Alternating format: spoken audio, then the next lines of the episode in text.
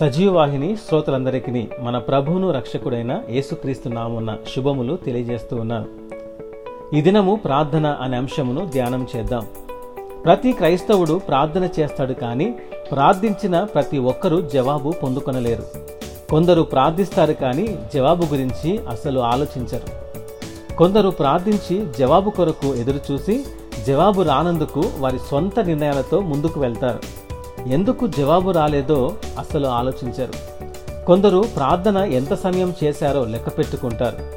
మరికొందరు మేము ఆత్మీయతలో సీనియర్స్ కదా మేము పది నిమిషంలో ప్రార్థన చేస్తే చాలు దేవుడు బలమైన కార్యాలు చేస్తాడు అని అనుకుంటారు.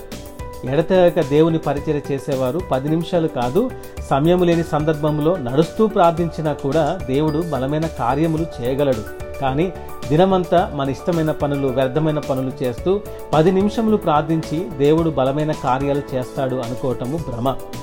నేనంటాను మనము క్రీస్తు స్వభావంలోకి మారకుండా మన జీవితకాలం అంతా మోకాలపై ఉన్న దేవుని కార్యంలో ఒకటి కూడా మన జీవితంలో చూడలేం.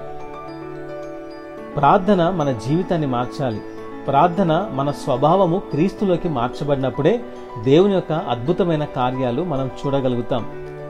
విశ్వాసమును విడిచిపెట్టకుండా జవాబు వచ్చే వరకు మనం ప్రార్థన చేయాలి. అప్పుడే దేవునికి అద్భుత కార్యాలు మనం చూడగలుగుతాం.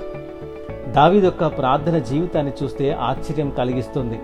పద్దెనిమిదవ కీర్తన ఆరో వచనంలో నా దేవునికి ప్రార్థన చేసి తిని ఆయన తన ఆలయంలో ఆలకించి నా ప్రార్థన అంగీకరించెను. నా మొర ఆయన సన్నిధిని చేరి ఆయన చెవుల జొచ్చెను.